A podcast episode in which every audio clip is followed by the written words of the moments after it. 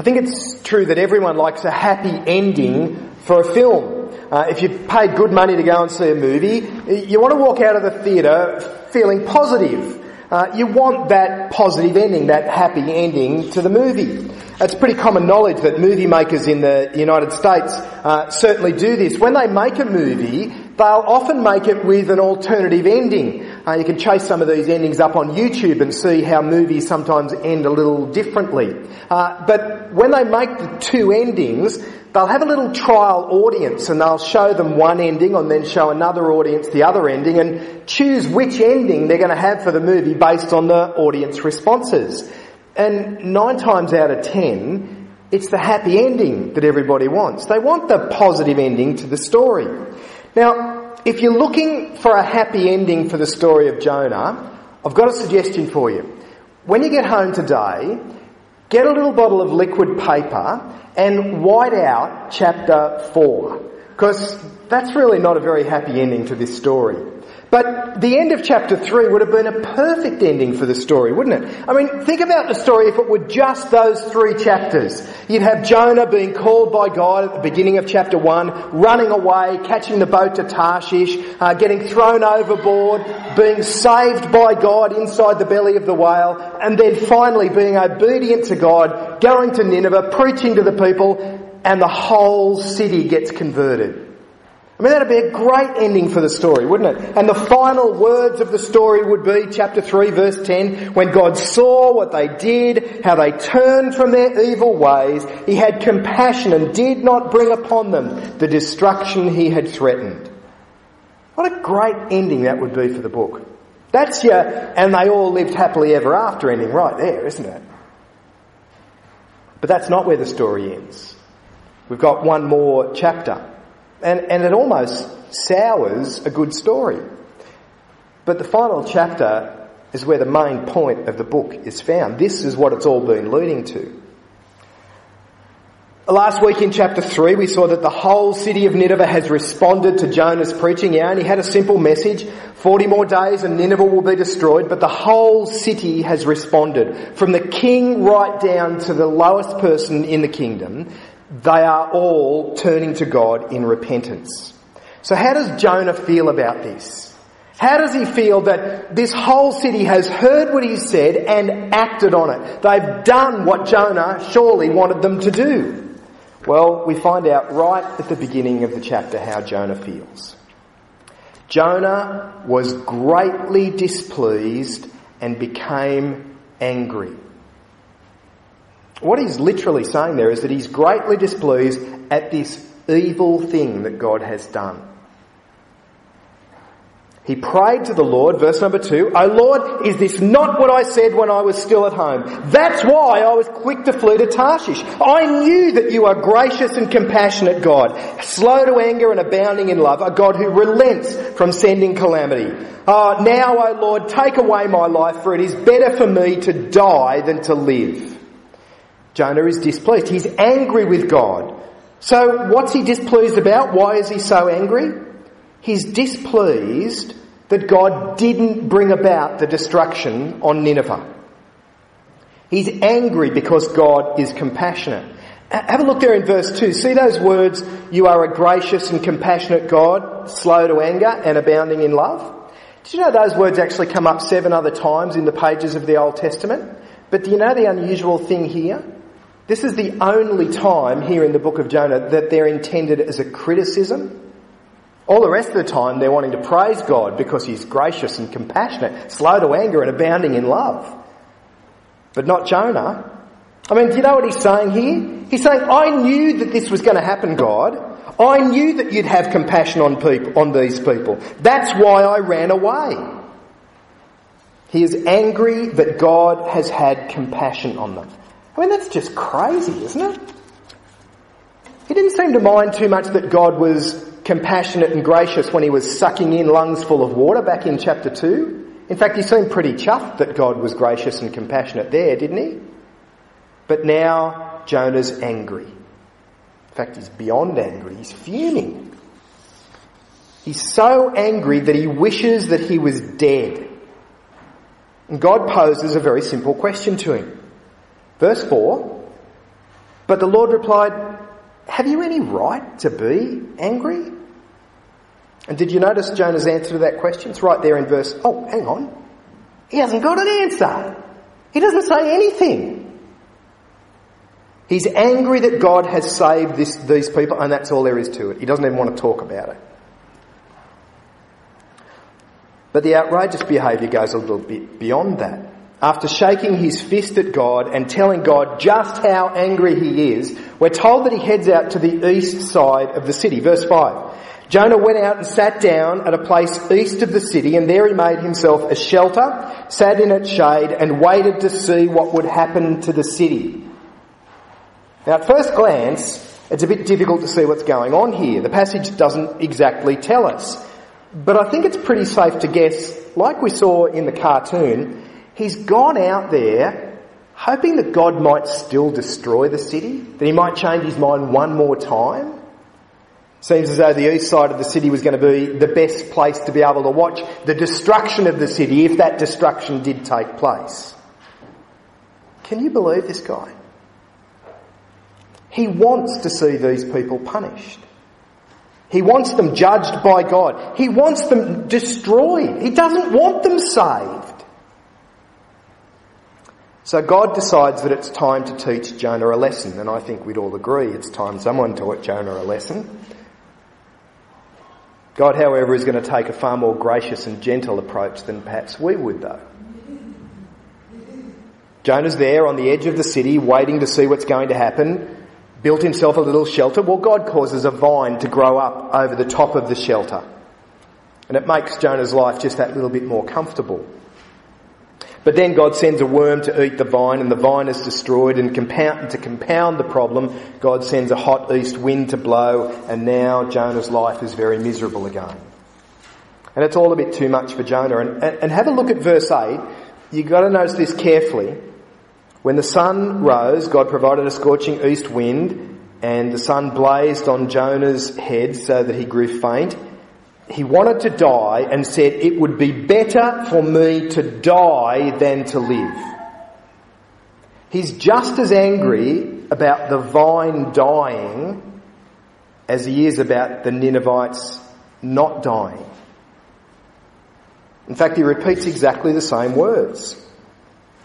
And again, God asks him exactly the same question about the vine Verse 9, God said to Jonah, Do you have any right to be angry about the vine?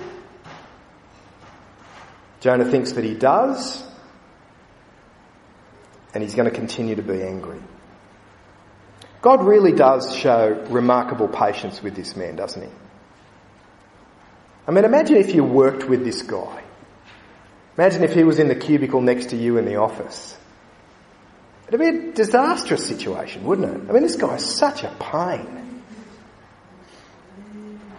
He's been an enormous pain for God to work with, but God has persevered. God really has been gracious and compassionate, slow to anger and abounding in love. God points out to Jonah that he doesn't have any right to be angry about the vine. Jonah didn't plant it, he didn't tend it, he didn't make it grow. It wasn't Jonah's vine. So he has no right to be angry about the vine dying. But the point that God wants to make is not about vines, it's about people. And you see it there in verse 11. This is the closing words from the book. But Nineveh has more than 120,000 people who cannot tell their right hand from their left and many cattle as well. Should I not be concerned about that great city. Do you like the way God describes the Ninevites? They're people who don't even know their right hand from their left hand.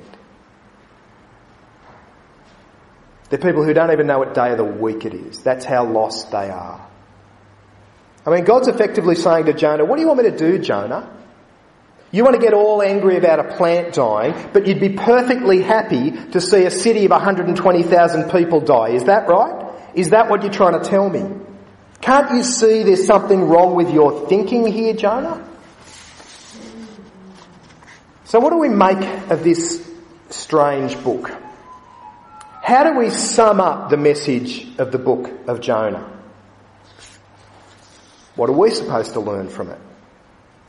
All the way through, I've been saying that when we look at the book of Jonah, we've got to remember that this book had an original audience. There was a message for them, and that was the people of Israel, the people among whom Jonah lived. This was written for them. And the people of Israel at this time, well, they were a bit like Jonah. They spent all of their time running away from God, not wanting to live faithfully in their relationship with God. They have no interest in living as God's people.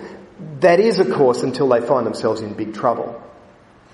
And then they'll be crying out to God for help, just as Jonah did in chapter 2 in his prayer. At this particular point in Israel's history, they are about 50 years away from judgment finally coming on them. From the Assyrians coming in and decimating their land, and they will never rise again. Israel will fall because of their unfaithfulness to God. In the book of 2 Kings, the book that outlines the history of Israel and Judah, uh, this is how it sums up what happened. The Lord warned Israel and Judah through all his prophets and seers, turn from your evil ways, observe my commands and decrees in accordance with the entire law that I commanded your fathers to obey and that I delivered to you through my servants the prophet, prophets.